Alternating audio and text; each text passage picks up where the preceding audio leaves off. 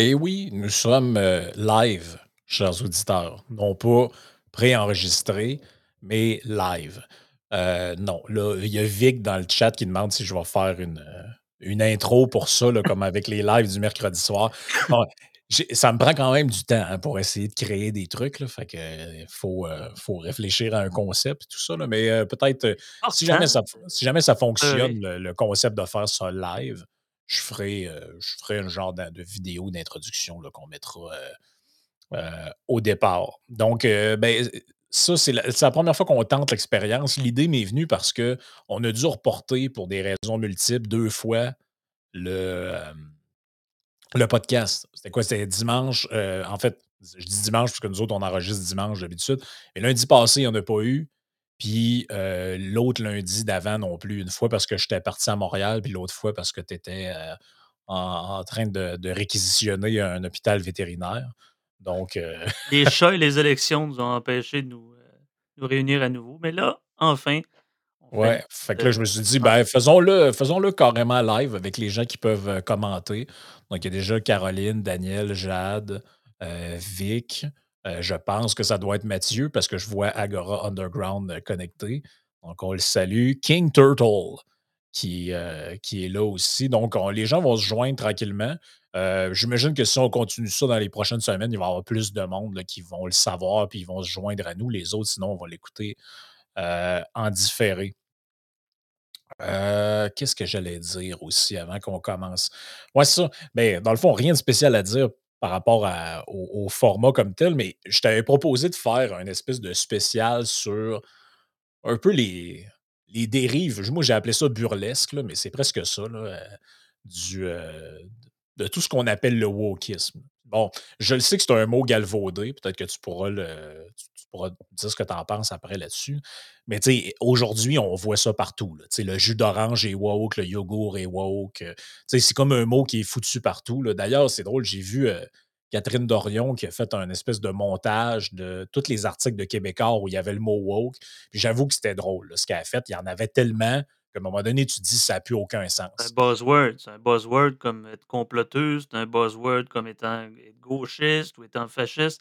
C'est des mots qui sont facilement utilisables, qui se pluguent bien d'une conversation et l'humain étant ce qu'il est, a besoin de réconfort et a besoin de plutôt de confort intellectuel. On a facilement, on a facilement l'appréhension de devoir toujours afficher quelqu'un et de le catégoriser. C'est tellement plus facile de savoir quel est l'ennemi, quel est Mmh mh. l'adversaire. Alors c'est facilement, c'est facilement ça. Non, c'est ça. Puis, sais, il y a plusieurs manières de le définir. Heu, moi, j'ai essayé de le faire dans un, heu, dans un podcast où j'avais donné la définition suivante, ça vaut ce que ça vaut, là, ça peut être préliminaire à une réflexion. Mais j'avais dit: «Le wokisme, c'est une réaction démesurée et épidermique à un sentiment réel ou irréel d'injustice». Parce que le sentiment peut être réel, le le l'injustice peut être réelle ou peut être elle peut être présumée ou elle peut être irréelle. Bon, donc les gens qui prennent tout pour des micro-agressions, tu sais, Jérôme Blanchet-Gravel s'amuse souvent avec ça. Le voisin passe sa tondeuse, c'est une micro-agression, faudrait faire une loi pour l'empêcher de faire ça le matin, la fin de semaine, parce que ça me réveille, fait qu'il m'a mi il m'a micro-agressé. Mais, hem, bon, tout le monde y donne un peu sa sa définition. Je t'avais parlé de l'article de Libre Média que je trouvais super intéressant, écrit par ça s'appelle «Le wokisme, ce recul déguisé en progrès». Je vais le partager à l'écran pour les que les auditeurs le voient. Hem donc ça a été écrit par Marc Simard qui est, heu, historien. Je le connais pas, heu, personnellement, donc c'est pas une pub pour un ami que je fais, là. Mais en gros, ce qu'il explique dans l'article, c'est que le lui, l'angle qu'il voit au wokisme, c'est un peu l'idée tout le temps de, de réécrire une partie de la réalité pour shaper, si on veut, un narratif. C'est-à-dire que, bon, heu, je sais pas Montréal a jamais été un territoire, heu, mohawk, mais c'est pas grave pour faire, pour bien paraître, on va dire, qu'on est sur des terres mohawk non cédées? Donc le réel n'a plus d'importance. Ce qui est important, c'est le narratif. Je sais pas ce que ce que tu penses un peu de cette, heu, de cette prémisse-là, là? Parce qu'à partir de cette prémisse-là, on peut on peut on peut être associé à ce mouvement-là, peu importe nos idées en passant. Absolument. Il y a des woke de gauche puis des woke de droite. C'est malheureusement pas le cas. On l'entend peu. On entend peu le, le, terme woke de droite parce que, bon, woke, c'est quelqu'un qui est éveillé face aux injustices sociales, etc. Mais à prime abord, si on revient dans le temps, avant les conceptions de gauche et de droite, conservatrices, libérales, progressistes, les premiers woke étaient bel et bien des chrétiens, des religieux, des gens qui voulaient finalement mettre de côté le sens de l'histoire. Voulaient s'approprier le sens de l'histoire, bien évidemment. Donc, depuis les temps anciens, ça a toujours été le cas. Ah, maintenant, il y a quelque chose d'important qui se passe. C'est notre sauveur qui arrive. Et devinez quoi? Ça s'articule autour de quoi? Le sens du martyr, le sens de celui qui a souffert. Mmh Donc, ça part de là. On pourrait dire que le gauchisme et le droitisme, ça revient essentiellement à des réflexes qui sont judéo-chrétiens. On pourra en reparler tantôt, quelle est la différence entre le gauchiste de droite et le gauchiste de gauche. Vous allez voir, il n'y a pas tant de nuances euh, énormes entre les deux. Si on voit le, terme woke, ça a été utilisé dans la, première fois dans les années 60-70, euh, mais ça a été popularisé sur les médias sociaux dans les années 2007 ou 2008, avec mmh. des médias sociaux, avec l'arrivée des mimes et tout ça. Mais aujourd'hui, tout est woke, hein, tout est complotiste, tout est quelque chose. On veut réduire absolument quelque chose à une autre chose. Ben, on le sait en plus, euh, le comment je pourrais dire ça? Le fait d'accoler une étiquette devient automatiquement une espèce de. C'est parce que c'est drôle parce que j'écoutais un manuel, tu vas comprendre pourquoi je prends cet exemple-là, c'est que j'écoutais un manuel, un passage de Mathieu Bocoté sur une télé française et il expliquait le contenu de son dernier bouquin là, qui est euh, La religion racialiste ou quelque chose comme ça, là, bref, où, euh, euh, où, il parle justement de comment tout le monde qui critique certaines affaires, on leur colle l'étiquette de phobe. Donc, vous êtes transphobe, vous êtes, euh, euh, vous êtes homophobe, vous êtes. Et là, il dit le but de ça, c'est dans le fond, vous psychiatriser, puis montrer que vous n'êtes pas un humain, vous êtes. Puis là, je me disais, ouais, mais d'un autre, si je me fais l'avocat du diable, c'est exactement la même chose que de dire de toute revendication, puis de tout le monde qui s'exprime sur quelconque sujet que ce soit, que tu es un woke ou que tu es un, un, gauchiste ou whatever. Donc, en réalité, hein. c'est un peu la même chose, c'est un peu le même procédé. Le but de ça, c'est de, de, de, discréditer l'autre en y accolant une étiquette. Dans un cas, ben, ça veut dire que tu es, phobe, mais dans l'autre, ça peut être la même chose. C'est quoi phobe, autrement dit? C'est d'avoir peur de quelque chose ou de l'haïr. Xénophobe, c'est d'avoir un dédain de l'étranger. Homophobe, c'est d'avoir soit peur de se faire, en tout cas, je vais me censurer. Je sais que je suis pas sur Agora Underground. Bref. bon, la peur, on projette la peur sur l'adversaire. Vous êtes un homophobe. Vous avez peur de ça. Vous, avez, vous haïssez. Peut-être que la peur est en dedans de vous. Peut-être que vous avez peur de ceux qui ont supposément peur de ceux qui ont peur. Vous voyez, ça a l'air un peu étriqué comme commentaire, mais c'est de la projection. Mmh. C'est de la projection. Ben, c'est surtout que moi, j'ai. Mon feeling, là, c'est. J'en parlais un peu aujourd'hui dans le podcast avec Yann, c'est que il y a une réalité qui est sous-jacente à tout ce qu'on parle, tous les sujets loufoques qu'on va. On va y venir dans pas long. Il des histoires de des histoires de costumes d'Halloween qui font de l'appropriation culturelle et autres conneries. La réalité, c'est que est-ce qu'on n'est pas encore victime de ce qu'on appelle le prisme déformant des médias? C'est-à-dire que il y a une réalité qui est là. C'est-à-dire, il y a une directrice d'école quelque part qui s'est plaint de ça. Il y a un professeur qui s'est plaint de ça.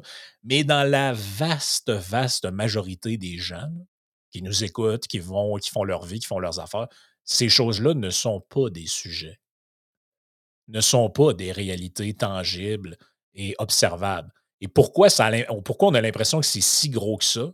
C'est parce qu'on fait un titre de journal euh, un peu sensationnel. Après ça, on prend des exemples ultra loufoques, ultra marginal. Euh, c'est un peu le même exemple avec tout ce qui est. Euh un, effet, amplificateur. C'est-à-dire ben, que vous allez parler à vos grands-mères. Il n'y en avait pas de ça dans mon temps. Mais grand-maman, il y en avait. Sauf que le spotlight n'était pas dirigé envers ces phénomènes-là. Et oui, effectivement, les médias augmentent. Il y a un effet amplificateur de ça. Tu sais, le, le, qui passait costumes d'Halloween. Avait-tu à l'époque? Ouais, ben c'est ça. Mais, le, le- mais ça reste quand même que le- il y, y y a quand même un fond pareil euh, relié à tout ça d'hypersensibilité. On va se le dire. C'est-à-dire que euh, moi, par chez nous, dans mon patelin, quand quelqu'un euh, était outré de trucs un peu futiles, comme un déguisement d'Halloween, c'est quoi que les gens disaient? Disaient arrête de faire simple. Ça veut dire quoi, ça? Ça veut dire arrête, ça veut dire arrête de, arrête de niaiser, arrête de nous tanner avec tes niaiseries. tu. C'est ça que ça voulait dire.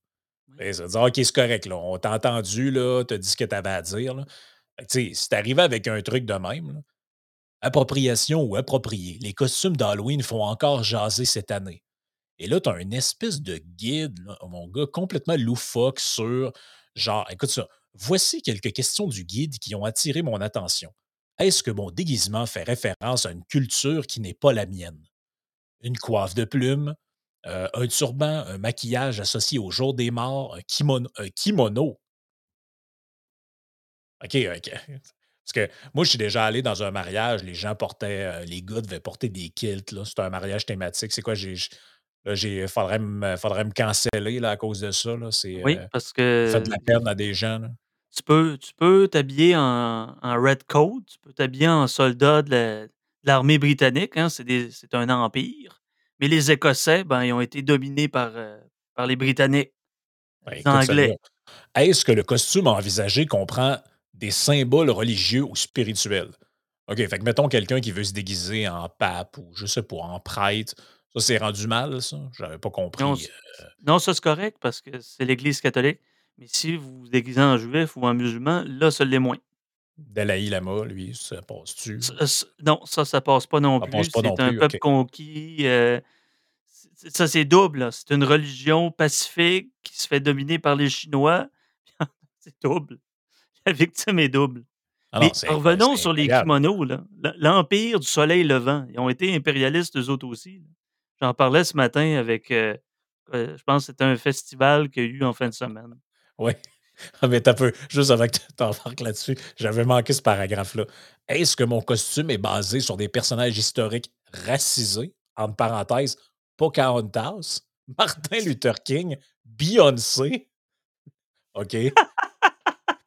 C'est la première fois Beyoncé de ma, rendu un personnage historique. c'est la première fois de ma vie que je vois Martin Luther King associé à Beyoncé et Pocahontas, mais en tout cas, bon. Ou à des C'est qui personnages qui se déguise en Martin Luther King, première des choses? En Pocahontas, je comprends. Beyoncé, ben, écoutez, Tu sais, je ou, m'excuse, là, qu'on l'aime ou pas, mais elle ressemble pas mal à toutes les ben oui, pop, là. ou à des personnages historiques problématiques, entre parenthèses, Adolf Hitler.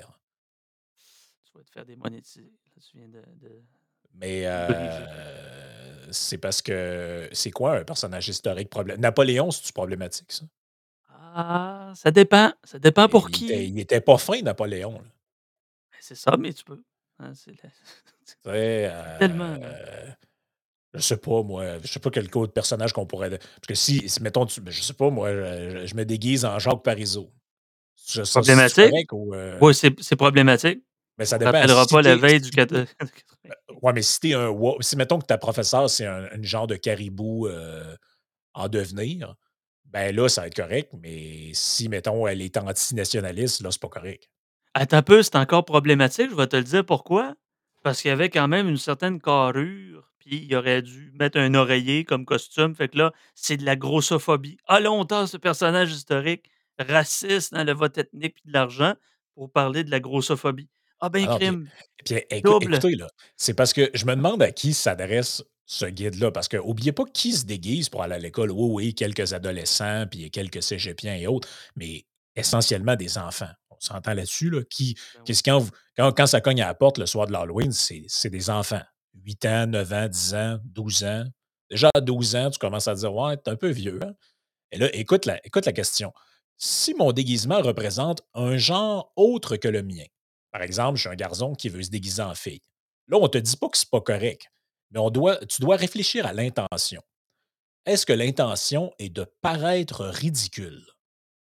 Oh! Là, euh, Alors, écoutez, je m'excuse, j'ai travaillé dans quelques, à quelques occasions de ma vie et il y a des drag queens qui s'habillent de façon exagérée. Écoutez, les femmes ont pas des perruques de 8 mètres. En tout cas, au 18e siècle peut-être là, mais si si bref, là, on pourrait parler des enfants qui s'habillent en drag queen, puis là, on joue de sa sexualité et là, c'est les woke de droite qui embarquent. Parce que là, la réaction, c'est qu'on veut défaire le rôle et tout ça et ça va complètement les fucker. Ah Christ que je suis tanné! Non, mais Ah il y a écoute toujours quelque chose aujourd'hui puis puis écoute le en écoute réaction, tu sais. écoute le langage qui est en fait un langage né néo-raciste parce que écoute ce qu'on dit. On peut se demander si cette façon de procéder n'apporte pas plus de préjudice que le but recherché, soit de fêter l'Halloween dans le respect. Car qui peut affirmer qu'un enfant caucasien qui souhaite se déguiser en Beyoncé a choisi son costume pour d'autres raisons que son admiration pour la chanteuse? De devrions-nous y voir du mal? Alors que la bande dessinée du, heu, dessin animé La Petite Sirène, qui sortira ce printemps, on découvrait que le personnage d'Ariel avait maintenant la peau noire. Je vous Encore rappelle là, pour La Petite rappelle Sirène, il y a encore les woke de gauche, les woke de droite. C'est-à-dire l'un, on veut servir une clientèle et l'autre, ben là, écoutez là je vais brag là-dessus, mais je suis descendant d'Hans Christian Andersen. Est-ce que je suis en train de m'arracher les cheveux parce que l'original de La Petite Sirène qui était probablement issu pour un modèle de petite fille danoise du 19 de la fin du 19e siècle, est-ce que je suis en train de m'arracher la chemise sur le dos parce qu'on veut la peinturlurer en noir? Non.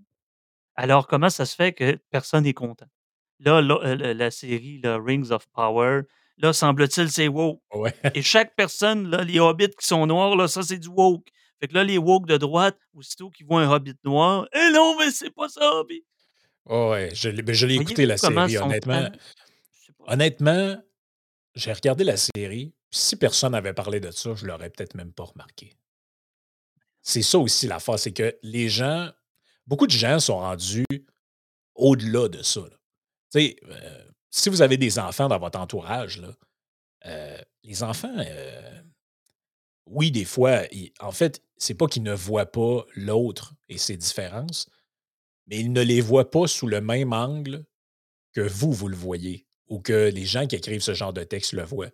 Ben oui, ils sont pas fous, là. Ils voient bien que leur ami, heu, E ou pas de E, elle a, heu, la peau noire et eux ont la peau blanche. Ils ils sont pas fous les enfants, là. Mais eux ne voient pas les patentes de ra raciser, appropriation culturelle, ils voient pas ça. Ils imi ils s'imitent les uns et les autres, ils ont du plaisir, ils sont amis, ils jouent ensemble, puis s'ils se chicanent, ils se chicanent pas parce qu'il y en a un qui est pas de la même couleur que l'autre. Ils se chicanent parce que: «Ouais, il a pris mon jouet», heu, c'est comme ça des enfants, là. Tu sais, je pas pourquoi il y a il y a cette volonté-là d'amener la politique dans l'univers, heu, fictionnel des enfants. Les enfants, ils vivent dans une réalité un peu fictive, là. les Tu sais, ils enfants jouent sont des objets pour les politiciens puis pour les militants, mon cher Frank, tu le sais bien. Ben oui, ils je ça les manifestations, les politiciens conservateurs embrassent des bébés. On ne leur a rien demandé, là. Ils demandent seulement à grandir, à évoluer, à apprendre. Que là, aussitôt, on va les utiliser comme objets politiques. Société hypocrite de. Non, non, c'est ça. Mais, je honnêtement, je heu, c'est les gens disent dans les comment commentaires, «Ah, c'est lourd leur affaire». Effectivement, c'est lourd. Moi, je je comprends pas pourquoi, tu sais, honnêtement, moi, il y avait un une vidéo que j'ai fait jouer à un moment donné dans le podcast, je la trouvais drôle. C'était un gars qui se déguise en genre quelqu'un qui jouerait de la tu sais, l'image que tu as du gars qui joue de la guitare au Mexique, là, avec un chapeau, puis, Ah oui, un du linge coloré, là, un sombrero, puis tout. Et là, il se promène dans un campus universitaire américain et il demande à des des jeunes blancs, hem: «Est-ce que vous trouvez que mon mon déguisement est offensant?» Et là, ils disent tous: «Heu, oui, heu, c'est parce que ça symbolise une culture qui est pas la tienne, heu, bla bla bla». Et après, il va dans un truc, genre où il y a des gens, mexicains, puis les les Ouais. les messieurs puis les madames mexicaines sont là: «Non, non, il est cool ton déguisement, c'est vrai, chez nous, on fait ça». Puis là, sont comme Oui. sont comme contents. C'est spécial à voir parce que souvent, quand je vois ces trucs-là, moi, je me dis tout le temps: «Mais à avez-vous posé la question aux gens concernés?» Genre, heu, le par le la famille, là, je sais pas moi, la la famille, heu, qui vit à Montréal, sont immigrés du Cameroun, là. Ils ont mis des décorations d'Halloween parce qu'ils ils décident aussi, eux autres, d'embarquer là-dedans, là. Puis ça cogne à la porte et puis il y a un petit gars qui est déguisé en Piqué là, puis il s'est comme colorié d'en face, là, pour, heu, pour être noir. Est-ce que les parents voient ça puis, genre, ils ont envie de kicker l'enfant pour qu'il déboule les escaliers ou ça les fait juste rire? Moi, c'est ça que j'aimerais sais savoir. J'aimerais savoir si vraiment les gens de même, ça les dérange, heu, ceux qui sont concernés ou si c'est vraiment rien qu'une connerie de gens, heu, que ça concerne? Parce que j'ai l'impression que beaucoup de gens qui parlent de ça, ça les concerne pas pantoute, en fait. Sais-tu qu'est-ce qui me qui me turlupine? C'est pas l'appropriation culturelle, c'est l'appropria l'a l'appropriation émotionnelle. On s'approprie la supposée souffrance d'une supposée victime. Parle d'une Mmh. supposée victime dans le sens comme là, si tu t'habilles en Aladin ou peu importe, si bon, les Arabes du 6e siècle étaient des victimes, bon, vous avez compris déjà. Tu sais, ça va faire là, au nom de la veuve et de l'orphelin. Hein? Est-ce qu'on peut, heu, est-ce qu'on peut être un peu humble face à ça? Ah non, Ils sont capables de se défendre eux autres? Non, je pense pas. Ils sont sont nullement capables de se défendre. Ils ont besoin de petites cégepiennes puis de petites universitaires bourgeoises blanches pour se défendre? Oui, oui, Il y a quelqu'un qui dit dans le chat que, dans son coin, un Halloween, il y en a qui s'étaient, déguisés, en comme dans le fond, tu as les bras comme ça dans ton déguisement pour montrer que tu as pas de bras, là, comme si tu déguisé en en zombie ou je sais pas quoi, là. Puis il y en a qui se plaignaient parce que c'était comme rire des gens handicapés. Là, tu te dis: «OK, OK, c'est bon. On a, heu, on a compris votre affaire, on a compris». Mais ça, écoute, c'est un des sujets que j'ai tout ce que je parle aujourd'hui, c'est dans la même semaine que j'ai vu ça passer. Quand même assez incroyable pareil, là. Écoute, on a cette histoire-là complètement ça me fait rire. C'est tellement des trucs de ça aussi, c'est une autre affaire. Faites le tour dans votre entourage, voir si c'est un gros sujet, ça. Un pas de plus pour l'écriture inclusive au Canada grâce aux lignes directrices du fédéral. Donc, évidemment, c'est le gouvernement qui embarque là-dedans. On doit vraiment rendu être loin dans le délire. Et là, le gouvernement fédéral, imagine-toi donc, vient de publier ses premières directives sur l'écriture inclusive en français. Et là, euh, cette initiative est applaudie par plein de gens. Et là, écoute ce que la spécialiste du portail linguistique du Canada Oh, excusez, pardon.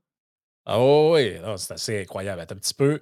Heu et là, il y a des heu, je vais revenir à ce qu'elle dit après. Et là, regarde, il y a des options pour éviter le langage genré. Et là, on vous incite à utiliser le pronom «iel» à la troisième personne du singulier. Privilégier des mots épicènes. Je vais être franc, là, je ne suis pas sûr qu'il y a beaucoup de gens qui ont lu 2. cet article-là qui savaient ce que voulait dire ce mot-là. On voit que ça n'a pas du tout écrit été écrit pour se tirer un rang. Donc, on va dire parlementaire plutôt que député ou député E.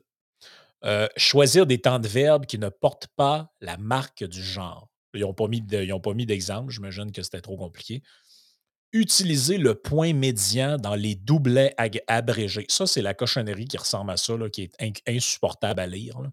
Ces gens-là, Genre, au moins, heu, ces gens-là ont un salaire, hein. Le gouvernement, hein, il fait des emplois, puis il y a ces genres de personnes-là qui pensent fondamentalement comment on peut donner des directives linguistiques ah non, écoute, écoute. On va tout changer, ça va être le fun. Oh ouais. Ouais. Et écoute ce qu'elle vient de écoute ce qu'elle raconte, elle.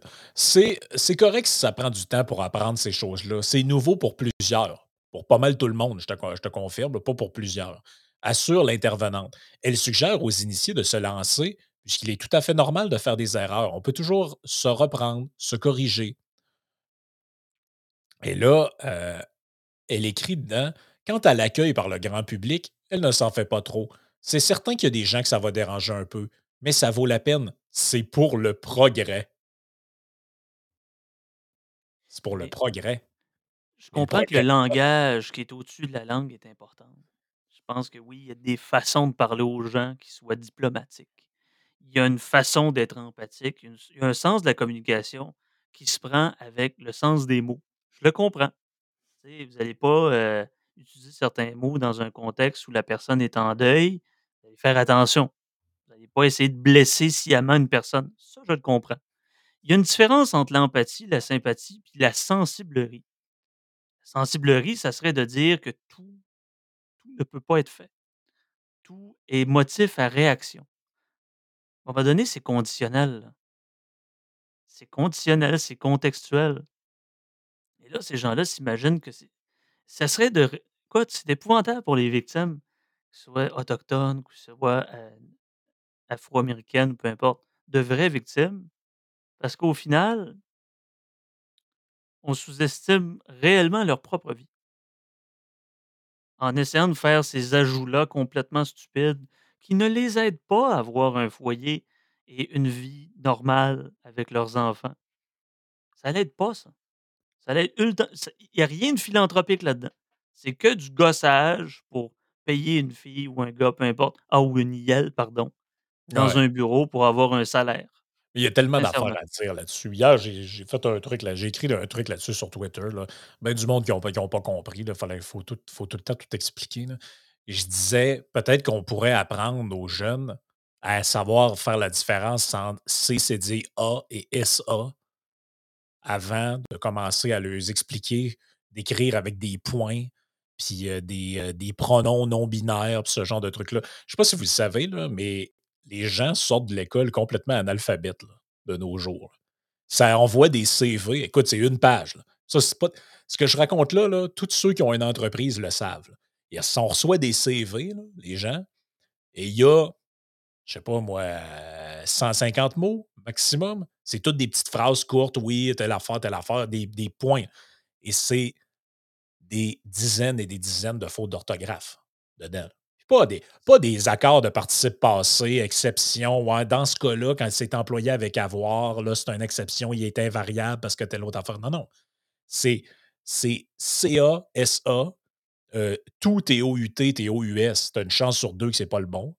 Heu, donc il y a un échec de la mission fondamentale de l'école qui est quand même d'apprendre la base de la base. Et là, c'est rendu que l'école, c'est un endroit pour t'apprendre à trier des déchets, à démystifier si ton costume d'Halloween fait de l'appropriation culturelle ou pas. Et maintenant, ça va être à essayer de t'apprendre une espèce d'écriture qui en réalité existe même pas, et qui n'existe que dans le monde francophone, soit dit en passant. Donc c'est quand même c'est quand même assez particulier. Puis là, je le sais que tu parles de ça on parle de ça, tu as l'air d'un vieux con, genre, qui compte tout, mais c'est un peu ça pareil, là. Je veux dire, c'est heu, Mathieu disait ça dans le chat, le terme progrès, c'est un terme niais. Mais oui, c'est un terme niais parce que est-ce que par définition, tout ce qui est nouveau et tout ce qui sort de l'imagination la plus fertile et délirante de tout un chacun est un progrès? Moi, je pense que non. Pensez à ça, là, le parti créditiste dans les années 60-70, là, c'est sûr, heu, Camille Samson, là, qui Ouais. disait: «Le parti libéral nous a menés vers le gouffre. C'est le temps de mettre un pas en avant». C'est ça le progrès. Sincèrement, je suis pas dans l'idée de: «Ah mais ces gens-là veulent la décadence de notre monde judéo-chrétien occidental». Je ne non, non, non. Je tomberai pas dans le woke de droite. C'est exactement la même chose. La louisianisation. C'est quoi déjà Éric Zemmour parle? Il parle de francocide. C'est exactement jouer le même rôle que le féminicide. Je veux dire, c'est une personne a été tuée, elle a été victime. Peu importe, il y a des circonstances, ce n'est pas en raison de du fait qu'elle est française ou du fait qu'elle est une femme. Ben Ça oui. peut ça peut l'être aussi, là, je veux dire, c'est pas tout c'est beaucoup plus complexe que ça. Vic le dans le chat, progrès heu, qui dit, en utilisant Super Chat, on le remercie, dit: «Je pense que mes amis à l'université veulent juste bien faire sans vraiment faire de réflexion». Beh, c'est sûr que honnête c'est vrai ça aussi qu'il y a beaucoup de gens qui adhèrent à des causes. Sais, on s'en moque souvent, là, mais les gens, là, qui se mettent des drapeaux de l'Ukraine ou des petites seringues ou des affaires, c'est pas des mauvaises personnes nécessairement. C'est juste, il y a une cause. Tu sais, c'est le fameux mime là: «I support the current thing». Ben, c'est un peu ça, tu sais, tu être une le le virtue signaling, on rit on rit de ça, mais y a y a ça dénote pour pour plusieurs, pas pour tous, mais pour plusieurs, ça dénote une attitude de gens qui ben, essaient de faire le bien, ou essaient de montrer qu'ils font le bien. C'est pas toujours très ben, noble c'est des que moutons, puis ils ont pas d'esprit critique. Souvent, la personne qui dit ça à ces gens-là avec leur petit drapeau de l'Ukraine, les petits drapeaux de de pirates, ben oui, mais elle, elle, elle, elle, elle rit de la personne qui a un drapeau de l'Ukraine, elle a un drapeau russe. C'est ça, ça, exactement. Donc, heu, plusieurs, là, tu sais, fait qu'il faut fait fait que fait que, tu sais, oui, je pense qu'il y a beaucoup de gens que, un peu par, heu, ben, rappelez-vous, il y a quelques années de ça, on avait eu ce débat-là quand ça a été le temps de légaliser le le le cannabis. Tu avais des gens qui disaient, heu, tu avais des gens qui s'habillaient en noir comme Gérard Deltel. C'est un jour sombre pour le Canada, on s'en va vers la destruction de la nation parce que tout le monde sait que ça commence avec ça, puis ça finit avec le fentanyl, on voit le genre de raisonnement eh qu'il y en a qui avaient, là. on s'en rappelle, il n'y a rien de tout ça qui est arrivé, by the way, mais on s'en rappelle. Puis tu avais les autres que c'était le, le liner à la Trudeau qui incarne parfaitement bien ce que, ce que Mathieu disait avec le, le progressisme niais, ou le progrès comme idée niaise. C'était, rappelez-vous du Félicitations. slogan, rappelez-vous du slogan, on est en 2015. C'était ça à l'époque. que ça, qu'est-ce que ça voulait dire? Ça, ça voulait dire que, ben, comme on est en 2015, par défaut, c'est un progrès ce que je propose. Par défaut, le fait de pouvoir fumer du pot, c'est progressiste en soi. On peut avoir une discussion là-dessus, on peut être pour ou contre. Moi, je me souviens qu'à l'époque, c'était dur d'avoir une discussion parce que les gens étaient pour ou étaient contre. Et moi, je me souviens d'avoir très bien d'avoir des discussions avec des gens. Je disais, ben écoute, moi, dans l'absolu, je suis pour. Mais comme on habite au Canada, au Québec, je suis contre parce que ça va devenir un monopole étatique. Je le sais. J'aime mieux que ça reste dans le monde interlope que ça devienne un genre d'Hydro-Québec du weed. Et tu disais ça aux gens, puis ils comprenaient absolument rien. Non, qu'est-ce qu'il dit oui. là, lui, avec ses histoires-là? Mais puis, je suis Parce qu'on désolé, est en exactement ça qui est 2022, là. arrivé. là. C'est tellement pas un argument, je veux dire, on est en 2022. Il y a personne qui disait: «On est en 1500». Je veux dire, c'est assez récent, je dirais, depuis l'époque bon, depuis l'époque de la modernité où on scande à tout vent parce qu'on est l'année qu'on est bien qu'on existe, autrement dit, ça va nous donner le bon Dieu sans confession. C'est Ah quoi? C'est c'est de la projection vers le futur. Qu'est-ce qui va se passer après? Ces gens-là ont une prétention énorme. C'est les mêmes gens qui nous disaient qu'en 2000, on allait avoir des chars volants. À un moment donné, se projeter dans ouais. faut contextualiser dans le moment, ouais.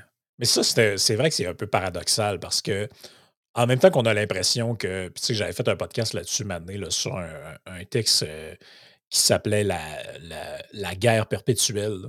C'était sur l'idée que justement les gens qui sont empreints de cette idée-là, là, de progressisme so sociétal, Ils ont pas de d'un point de vue là, phil philosophique ou religieux, ils ont pas de il y a pas de téléologie là-dedans. Il y a pas de but.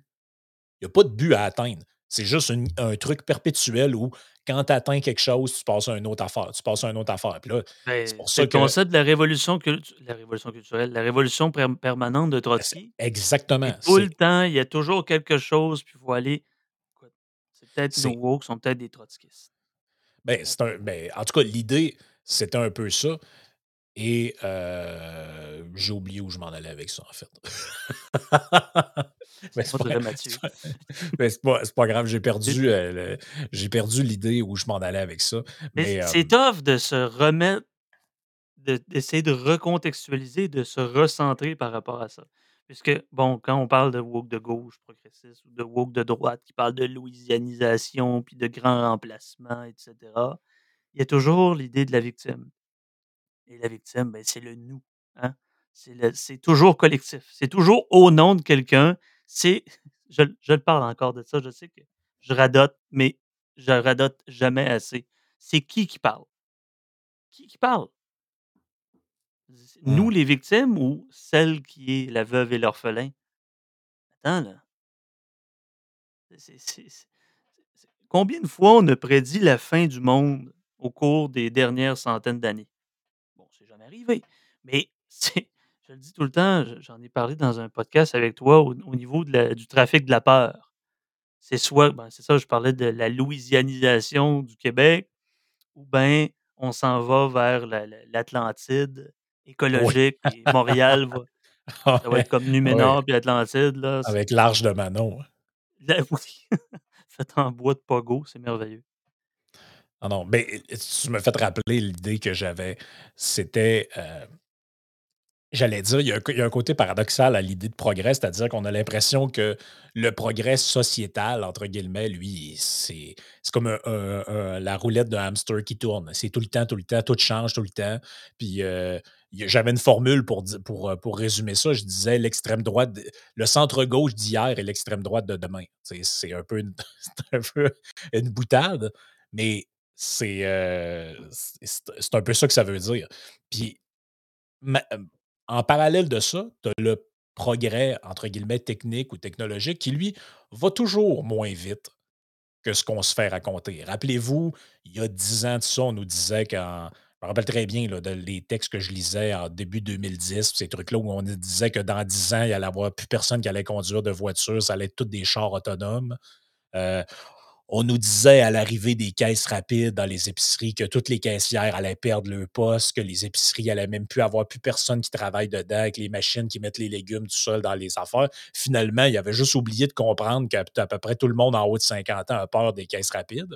Il y a juste ce bout-là qui Ah, c'est pas. pas juste ça, c'est parce qu'il y a 2 caissières qui sortent pour démancher la la maudite machine parce que l'étiquette de caisse est pognée Ouais, le ticket de caisse est bien il faut qu'elle vienne mettre son truc parce qu'on t'a pris du vin, ou encore là, tu trouves pas le style de, de- tu trouves pas le, le- parce que toi, un- toi, dans ta tête, ça s'appelle un navet, mais non, non, monsieur, vous auriez dû marquer rue Tabaga. Ouais, OK, OK, merci. Merci. Merci de me faire chier. complètement Ah! capoté. Mais quelle période! Non, mais tu sais, revenant sur le woke, on n'a jamais pu, tu sais, la censure est partout, on peut plus rien rire de comprenez un peu l'idée? On n'a jamais autant parlé et écrit en simultané, en immédiateté, tout ce qu'on avait à penser. La censure, Hum, c'est sûr. Mais quelle époque confortable! Hey, nos je vais faire mon conservateur un un instant. Nos ancêtres qui étaient dans les champs de dinde, qui s qui trimaient jusqu'au sang. Y avait-tu vraiment à se poser ce genre de questions-là? Non, ils voulaient ils voulaient payer leur truc. Ils voulaient, ils voulaient le meilleur confort possible pour leur famille puis leur survie. On est dans une période où on survit moins, oui, on est peut-être plus endetté, puis c'est plus difficile à certaines occasions, mais on est plus occupé à survivre, mais à vivre. Ce hum, constat-là, on comprend qu'on est dans une dans une civilisation, somme toute, très confortable, tellement qu'on a besoin de stagiaires pour nous dire comment écrire, pour pas heurter les gens. Hey, moi, je suis content de vivre en hum, 2022.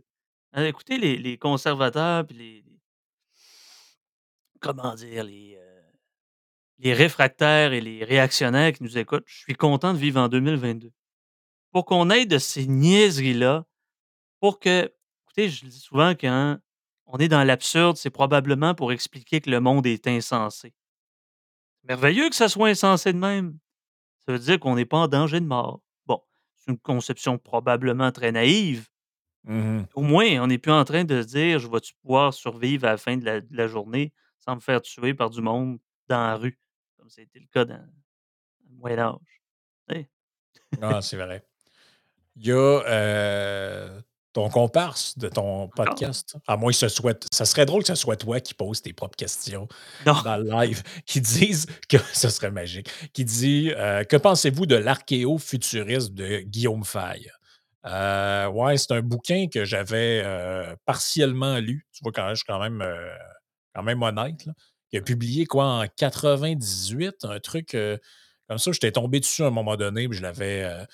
euh, je- de mémoire, euh, il essayait de faire une espèce de, de- de synthèse entre les gens qui sont comme un peu genre euh, néo-réactionnaires et progressistes, là, avec euh, une espèce d'idée qu'il faut que tu, tu dépasses Droite le. des valeurs, mais la gauche du travail, mais allez voir le livre, là. Allez allez acheter le livre sur la décroissance de Frank le Dédomiseur. C'est déjà ça. C'est pas de l'archéofuturisme, mais peut-être un livre apparenté. Ouais, ben je me souviens que c'était un personnage un peu. Il n'était pas associé, lui, avec justement là, ce qu'on appelait, euh, qui n'est pas la même chose qu'aux États-Unis. là. Tu sais, Aux États-Unis, on a appelé la alt-right, la nouvelle droite. là. Mais en France, tu avais toute une mouvance là, qui s'appelait la nouvelle droite, qui n'est pas spécifiquement de droite, by the way. Quand tu regardes un peu ce qu'il raconte. euh, nouvelle, tu sais, elle non, est c'est ça. il- pas tant nouvelle. Non, mais c'était un peu à l'époque de mémoire pour un peu contrebalancer ce qu'ils appelaient les nouveaux philosophes, là, c'est-à-dire BHL, euh, Comte Sponville et autres, là. Bref, ça fait longtemps que je me suis pas trempé dans toutes ces niaiseries-là, là, parce que la les les penseurs français, en fait, finissent souvent par me saouler. Je vais être assez franc, là. Mais pour donner un, hem, un un une réponse plus claire là-dessus, faudrait que je faudrait que revérifie ça parce que ce que je dirais serait Matt probablement un peu trop, heu, un peu trop futile, là. glossaire. Avoue à Matt que tu as juste checké le glossaire. Non. J'ai pas checké le glossaire, puis là, j'essayais de regarder un peu, heu, la biographie du gars du coin de l'œil, Guillaume Faye, là. Heu, puis c'est ça, j'ai vu que je me rappelais l'histoire de la nouvelle droite, là. Mais là, il y a apparemment, il y a une patente aussi, d'antisionisme mélangée à ça, bref. Honnêtement, je connais pas plus le le le le pe le personnage qu'il faut. C'est vraiment vraiment pas partie des auteurs que j'ai étudiés spécifiquement. Je me rappelle que j'avais regardé le j'avais f feuilleté le livre, là, si on veut, à l'époque où j'étais à l'université, mais je je m'en rappelle pas assez pour avoir une opinion claire, heu, sur lui. Mais ça me paraît ça me paraissait être une idée intéressante, mais heu, j'ai de la misère comment à voir comment on peut comme décliner une pensée de ce concept-là, là. Ça me paraît un peu, heu Il y a, heu, il y a un syndrome chez les woke de gauche et les woke de droite. C'est l'hyper-cont conceptualisation. C'est un symptôme qui est apparenté aux 2. On a toujours besoin d'utiliser des néologismes pour essayer de écoutez, Mathieu Bock-Côté est pas pas très loin de ses, heu, de ses adversaires idéologiques, là. En essayant d'utiliser des termes très pompeux, hein, les les grands termes, les grands remèdes, comme on dit. C'est toujours dans l'es dans l'espoir d'être original et d'essayer de de remporter cette cette guerre idéologique-là. Curieux.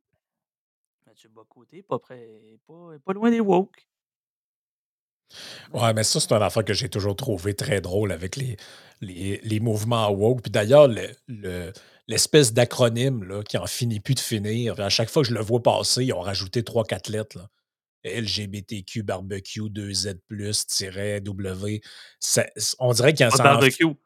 Parle ça pas de barbecue, Frank. Maudit. Tu as vu, je t'ai envoyé un je pense que j'ai envoyé la conversation commune, comme quoi le le le barbecue était le le symbole viri heu, viril et bon, il fallait fallait Oui, mais ça, justement, c'est ça, c'est d'un autre personnage dont je voulais parler qui est, Sandrine. Sandrine Rousseau de son, heu d'ailleurs, elle a passé sur un plateau de télé avec comment il s'appelle lui? C'est un genre de Laurent Ruquier, mais un peu plus jeune, là. Où, il a posé la question, il disait: «Ouais, vous avez un compte parodique qui s'appelle Sardine, Ruisseau. Heu, est-ce que est-ce que ça vous dé est-ce que ça vous dérange si je vous dis que ça me fait rire?» et puis là, elle commence à lui dire bien sérieuse: «Oui, oui, ça me dérange, heu, vous contribuez à l'intimidation, puis, heu, ça, c'est du harcèlement moins psychologique». Je cohérente, au moins cohérente avec sa pensée, c'est parfait parce que si elle avait dit: «Non, c'est correct, c'est drôle», elle aurait été incohérente et là, on l'aurait écoute, elle aurait répondu: «Oui, c'est problématique», elle répond: «Non, ça serait problématique». Imagine comment le Ouais. le personnage est problématique. Mais c'est elle l'histoire des barbecues de mémoire, là. Oui, ça symbolisait, heu, je sais pas trop quoi, le la masculinité toxique ou je sais pas trop. D'ailleurs, elle même elle a même fait elle a même réussi à faire rire d'elle par, heu, Michel Onfray, là, qui disait Hey, d'elle que il a dit d'elle que il a dit d'elle, je pense que la meilleure la seule chose qu'elle avait réussi dans sa vie, c'était de quitter son sa job à l'université ou quelque chose comme ça, ce qui était quand même pas faire de l'autodérision? Je me suis déjà fait un barbecue avec mon chum. On s'entend, 2 petits blonds fiflins. C'est loin d'être la virilité toxique puis babouin. Comment ça se fait? Écoute, on était en train d'être dans cette culture-là de masculinité toxique. On se faisait un barbecue. Mais le pire en plus, ça ça le ouais, mais le pire en plus, c'est que le le statement est quand même vraiment, heu, Ah. Le statement est sexiste aussi, hein. Parce que by the way, il y a pas juste des hommes qui achètent des barbecues, juste à y dire ça, là. Hein? Heu, ça existe des femmes qui vont à quincaillerie acheter des pas barbecues. à ça. Impossible. Ben, en tout cas, heu, j'en connais. Ah oui. Mais mais c'est drôle pareil comment ça aussi, c'est un un des traits, mettons, du du wokisme qu'on pourrait dénoter. C'est aussi l'idée, tu remarqueras, qu'ils ils vont souvent, sous prétexte de dénoncer quelque chose, le réhabiliter par la porte d'en arrière. Oui, oui. C'est-à-dire que là, ils supposément que ce sont les plus grands antiracistes, bon, OK. Et là, tu lis les textes qu'ils écrivent et c'est que des affaires raciales tout le temps. ils ne voient que le. et, tu sais, eux, voient une image de la Maison-Blanche, avec le président assis avec la petite table. Et s'il y a des gens autour, la première affaire qu'ils font, c'est qu'ils comptent le nombre de personnes blanches et le nombre de personnes noires. Et puis là, tu te dis, ben moi, gauche je.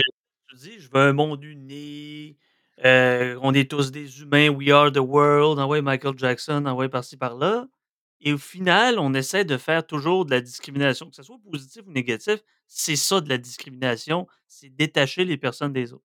On les rentre pas en communication, ils ont aucune causalité commune et ils ont pas de il y a a pas de communauté, ça existe pas. Non, mais ils veulent ils veulent quoi? Ils veulent faire en sorte qu'il y a des quartiers noirs uniquement noirs et des quartiers blancs uniquement blancs? Je sais pas, mais il y a une période de l'histoire, ça a été un petit peu comme ça. En Europe, dans les années 30-40, je sais pas, ça vous dit quelque chose? Ben, moi, c'est en Non? fait ce que j'aime le plus souvent avec ces gens-là, c'est qu'ils sont d'ailleurs, chez les plus extrémistes d'entre eux, ils revendiquent le fait, heu, ils revendiquent le fait de d'abolir le principe, par exemple, de non-contradiction parce que ce sera un truc de de suprémacistes blancs. Comme ça, ça les dédouane d'être cohérents puis ils peuvent se contredire tout le temps. Bon, OK. Mettons qu'on enlève ces gens-là de la discussion pour les bienfaits. Moi, ce que j'aime, c'est l'idée que ces gens-là, justement, peuvent te dire une chose et son contraire, mais s'en rendent pas compte parce qu'ils ont donné des noms différents. Comme par exemple, heu, ils vont te faire l'apologie du safe space et 3 minutes plus tard, ils te disent: «Ouais, mais toi, tu es dans une chambre d'écho». Là, tu te dis: «Ben, d'après moi, c'est pas le c'est pas le contexte, c'est pas le même concept. d'après moi, un safe space, c'est pas mal une chambre d'écho. Quand tu fais des rencontres interdites aux gens de tel type, puis heu, c'est des places où tu vas pouvoir être ici sans te faire, heu, juger, sans sans voir tes idées challengées, puis on va tout être là, puis on va dire: «Oui, oui, tout est beau, tout est» Mais sur Twitter, par contre, là, oh, il y a pas de problème d'aller légitimement insulter des gens qui pensent pas comme eux en disant que ce sont des racistes ou des gens pas fins, peu importe. Et eux, ils ne font jamais de microagressions. Ils ne sont non, jamais. Ça existe pas. Ils ont le Ah, droit. Ils ont le droit parce qu'ils défendent la vérité et la justice.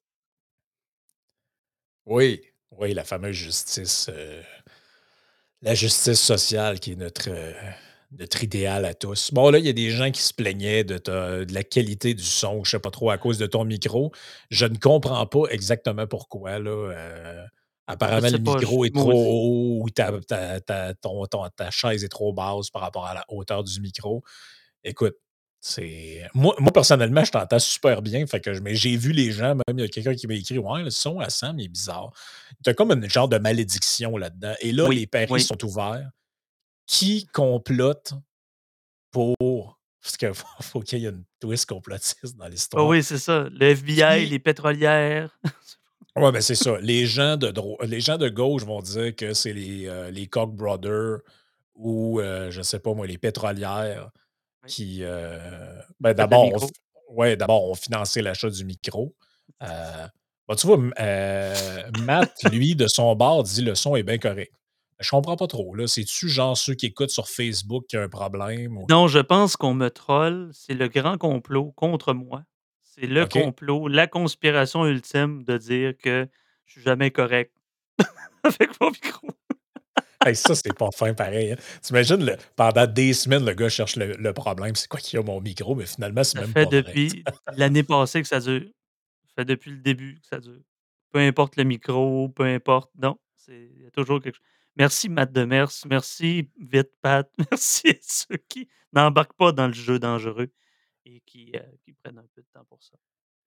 Non, mais Ouais, non, c'est ben c'est bien, c'est bien correct. Hey, les faudrait gens, leur mais envoyer il faudrait leur envoyer, heu, au woke un message de paix. Vous voulez le la paix dans le monde? Ben, discutez, conversez. Ça va pas? Allez consulter. Ç ça marche pas? Il y a de l'injustice? Parlez-en à votre député. Écrivez des écrivez des belles lettres. Allez ouais. converser, allez directement parler avec des gens. Essayez d'être plus diplomate que vos fascistes puis vos homophobes et comme ça, on vous prendra peut-être au sérieux, hein? Mmh. Peut-être qu'en ayant peut-être la couronne de la sympathie, de l'empathie, vous allez arrêter de faire pitié, hein? Mmh. C'est intéressant, non? Moi, un aspect que qui me fait tout le temps un peu rire, c'est, heu, puis il faut se le dire, ils sont, heu il faut se le dire, c'est quand même des gens ingénieux pareil, là, les, gens de cette mouvance-là parce que, heu, tu sais, si tu regardes, heu, je connais pas Mathieu Bocoté en privé, mais, heu, de ce que j'ai vu de lui, là, quand il est pas sur un plateau de télé, mettons qu'il est dans une conférence ou, dans ses bouquins, il raconte la même chose. Il y a pas un discours, pour reprendre les termes de Platon, là, ésotérique puis exotérique, c'est la même patente à tout le monde. Par contre, si tu vas voir des gens comme, GND, GND a un discours ésotérique et exotérique. GND, quand il s'adresse à sa base et qu'il fait des podcasts, il parle de toutes sortes d'affaires. On va abolir la police, on va mettre un revenu minimum garanti, il faut aller all-in la décroissance. Il y avait même un podcast qui s'appelait «Les idées dangereuses». Attends, Ben, je pense les GND écoute, à défaut, GND est un populiste de gauche, puis Mathieu Bocoté est un élitiste de droite, heu, peu importe la droite Écoute, regarde, le comité des idées dangereuses avec Gabriel Nadeau-Dubois. Ils l'ont retiré, hein, ce podcast-là, à cause des élections, là, mais, heu, tu vois, regarde, il y a un il y a un épisode qui s'appelait, heu: «Et si on taxait les données personnelles? Et si on désarmait la police? Et si Uber appartenait aux travailleurs? Et si le Québec était autosuffisant?» Heu, ta ta ta ta ta «Et si le gouvernement payait sa propre dette?» On est dans le Hein? weird un peu. «Et si on abolissait les CHSLD? Et si on donnait la ville aux piétons?» Ça, ça veut dire interdire les voitures dans dans les villes, dans le fond, vous allez à New Heu York, vous parquez votre char au New Jersey. Ça va ça? Parfait ça. Ouais, exact. «Et si et si tout le monde recevait un héritage?» Tout le monde recevait un héritage, et que vos ancêtres aient fait de quoi ou rien, c'est pas grave, avoir un héritage pareil. «Et si les vaccins étaient obligatoires?» Et le dernier podcast je vous lis la description: «Cette semaine sera le dernier épisode de mon podcast, Le Comité des idées dangereuses», toujours GND qui parle.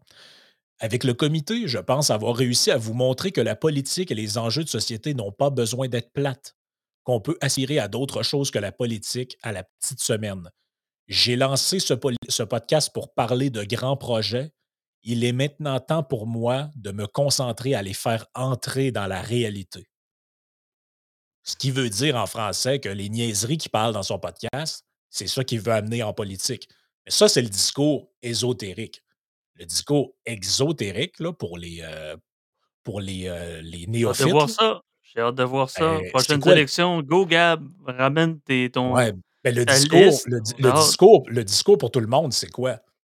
C'est: «Non, non, mais nous, heu, on veut juste être un petit peu plus, heu, on veut juste faire attention à à l'environnement.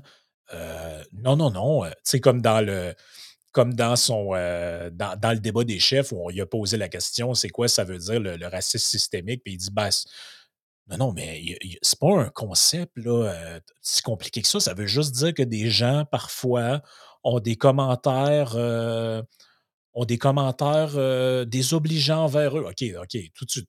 Essaies d'en de faire à croire au monde que l'idée et ce concept-là n'est pas chargé, heu, intellectuellement, conceptuellement. Non, non, c'est juste l'idée qu'il y a du monde qui vive un peu d'intolérance, mais il sait très bien que c'est pas ça pantoute, là. Ça, c'est c'est ce qu'il dit aux gens pour vendre un truc très modéré, mais en réalité, derrière le discours de façade modéré, il y a aucune modération, là.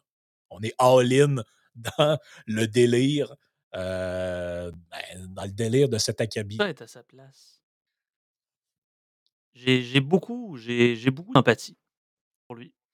Il doit souffrir intérieurement, c'est pas possible. Quand il s'adresse à ses militants, qu'il s'adresse à à la télévision, qu'il s'adresse au podcast, il doit, là, il doit changer son fusil d'épaule à tous les jours.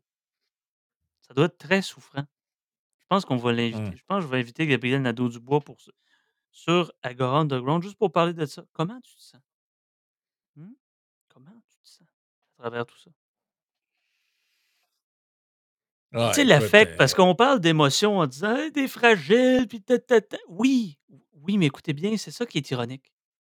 C'est tout le monde a sa propre fragilité, on utilise les mêmes mécaniques de de protection, la la projection, le déni, le refoulement, la fuite, la rationalisation, la sublima tout ça, on a tous notre petite notre petit flo flocon de neige en nous, là. On a tout ça. Il il peut fondre tout le temps. Je comprends, mais ça prend un peu de résilience, on comprend. On est capable de discuter entre humains, on parle de politique, on parle de philo, on n'est pas d'accord, on met notre poing sur la table. Un peu de promptitude, un peu d'esprit d'initiative, le tour est est joué, on débat en étant mature. Ah Il y a une partie aussi, une intelligence émotionnelle qu'il faut adopter, d'avoir un minimum d'empathie, d'être capable de se mettre à l'autre à l'autre place, sans devoir souffrir comme c'est le concept de la sympathie, c'est-à-dire Mmh. souffrir avec. Fait que là, on peut on peut mélan on peut mélanger facilement la la chèvre et le chou en utilisant toute une gamme d'émotions en politique, puis vous savez, la politique, à 90% du temps, c'est de l'émotionnel. Ouais, le le problème avec le concept de la microagression ou de l'offenser ou de ce qui est offensant pour les autres, c'est que c'est extrêmement subjectif et la subjectivité de tout un chacun ne peut pas devenir la règle de civilité parce que moi, c'est tout le temps l'argument devient toujours un peu le même. «Oui, mais s'il y a des gens qui sont blessés par ce que tu as dit», «Oui, mais ils le seront». Je veux dire, par définition par définition, ce que vous dites va blesser quelqu'un. Si c'est pas le cas, c'est juste qu'il y a pas assez de gens qui vous écoutent. C'est ça la réalité. Parce que peu importe ce que tu dis, peu importe ce que tu affirmes, peu importe ce que tu penses être le plus inclusif, le plus tolérant, le plus ci, le plus ça, ben, à un moment donné, tu dis quelque chose, puis il y a quelqu'un dans le fond de la salle ou chez lui qui écoute, puis il se sent offensé par ça. Pourquoi? Parce que tu pensais que tu avais été bien correct, puis à donné, tu as fait de passé un commentaire sur Hydro-Québec, je sais pas. La personne, son père ou son frère ou son mari travaille là, puis là, est en crise après toi. C'est ça la Quelqu'un réalité. qui écoute du Nirvana, hein, C'est ça, aime ben ça oui. Nirvana, Mais mais je trouve que des menaces? mais je trouve que c'est tellement un bon exemple pareil ça, cette affaire-là. Tu sais, moi, dans ma vie, j'en ai dit des affaires, là. De temps en temps, je je tourne les coins ronds un peu parce que tu es en onde, tu as une certaine pression de délivrer ton affaire, puis Ben oui. tu des fois, tu l'échappes un peu, puis c'est ça qui arrive. Mais moi, je jamais j'aurais pensé que les commentaires les plus haineux que j'allais recevoir dans ma vie, c'était à cause que j'avais dit que Nirvana est un band overrated. J'imagine que ces gens-là étaient pas des woke de gauche, c'était pas des mangeux de luzerne, puis des hippies, ou c'était probablement pas non plus des caribous, rongeux de phallus, qui qui voient l'athée comme un un un diable sur pattes. C'était peut-être quelqu'un qui était fragilisé à l'intérieur de lui. Ben oui, c'est pour ça que c'est pour ça que le moi, je dis tout le temps, on a intérêt à s'épaissir le cuir un peu, là. Parce que à un moment donné, la vie, c'est d'être confronté à, heu, des opinions tu sais, je me mets un peu dans la peau, puis on va s'en aller vers la conclusion tranquillement. Mais je me mets un peu, pardon, dans la peau d'un jeune qui est élevé dans cette espèce de milieu un peu là, heu, de Watt où, heu, faut toujours être dans un safe space permanent. Dis pas à un tel, ça lui fait de la peine. Et puis je me je me je me dis tout le temps, Rendu à honn l'âge adulte, il va souffrir terriblement du regard des autres. ben, honnêtement, c'est déjà commencé, là. Moi, il y a des gens que je connais qu'ils me disent que, heu, sur leur milieu de travail, ils avaient jamais vu ça.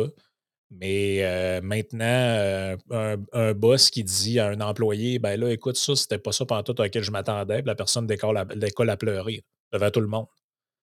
Là, tu te dis plus. Et là puis là, tu te dis puis puis c'est pas puis c'est pas une question que ces gens-là sont intrinsèquement différents de vous et moi, là. Ils sont pas plus faibles de nature, là. C'est qu'ils ont été, heu, Fragilisés. Ils ont été puis ben oui, exactement. C'est aussi la responsabilité des parents puis des familles aussi à un moment donné, là.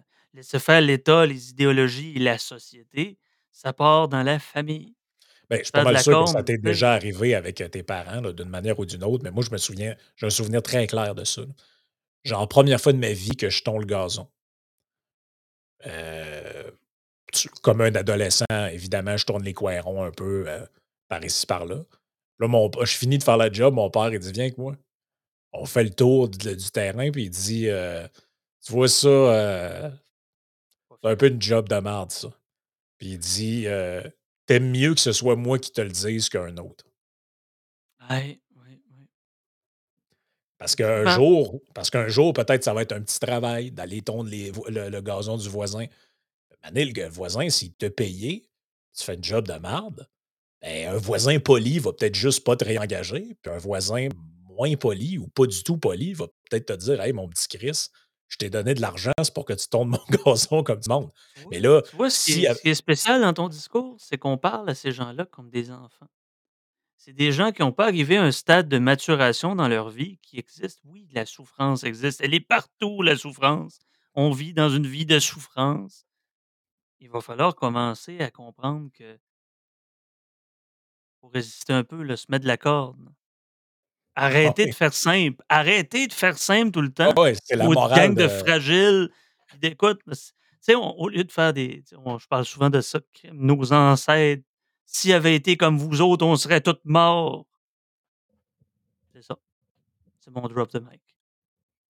Ben, écoute, ce sera le mot, heu, de la fin, je pense.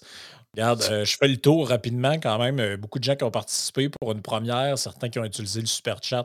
Heu, on va peut-être remettre ça la semaine prochaine dans cette même formule-là si les gens ont apprécié. Sur YouTube, là, ceux qui l'écoutent, dans les commentaires, non pas du chat, mais de la vidéo, je vous suggère, de laisser, de laisser un commentaire. Laissez un like checker aussi à la vidéo, checker bien s'il vous ça, ceux qui ça ont nous pas aimé là, à moins des des menaces sérieuses, je les prends pas là, ça c'est clair, je vais me protéger en conséquence. Mais ceux qui ont pas aimé ça là, vous pourriez le dire. Je vais Ah pas oui. pleurer. Non, puis pourquoi? Pourquoi vous avez pas aimé ça? Heu, fait que laissez, laissez un like les gens sur sur YouTube, laissez un commentaire.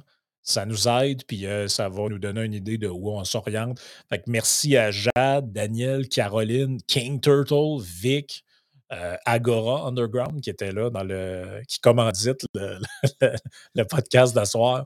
Hem, Isabelle, Pascal, Laurie, heu, Jean, Charles, Sylvain, donc beaucoup de gens qui sont, heu, qui sont au rendez-vous. Il y en avait sur Twitch, un peu sur Twitter, sur Facebook, sur YouTube. Remercie on vous remercie tous d'avoir été là pour ce petit live, du vendredi soir. Là-dessus, on se reparle, heu, dans un, heu, prochain prochain petit débrief, heu, mon Sam. Puis les gens qui veulent Yes. t'écouter avec ton comparse Mathieu, ben, Agora Underground, tous les jours, vous autres, du lundi au vendredi, vous prenez pas de congé, vous autres, le vendredi, c'est ça qui arrive, Non, là. non. Fait que c'est pour ça on vous prend un peu de plage horaire le vendredi. Le Ah, vendredi.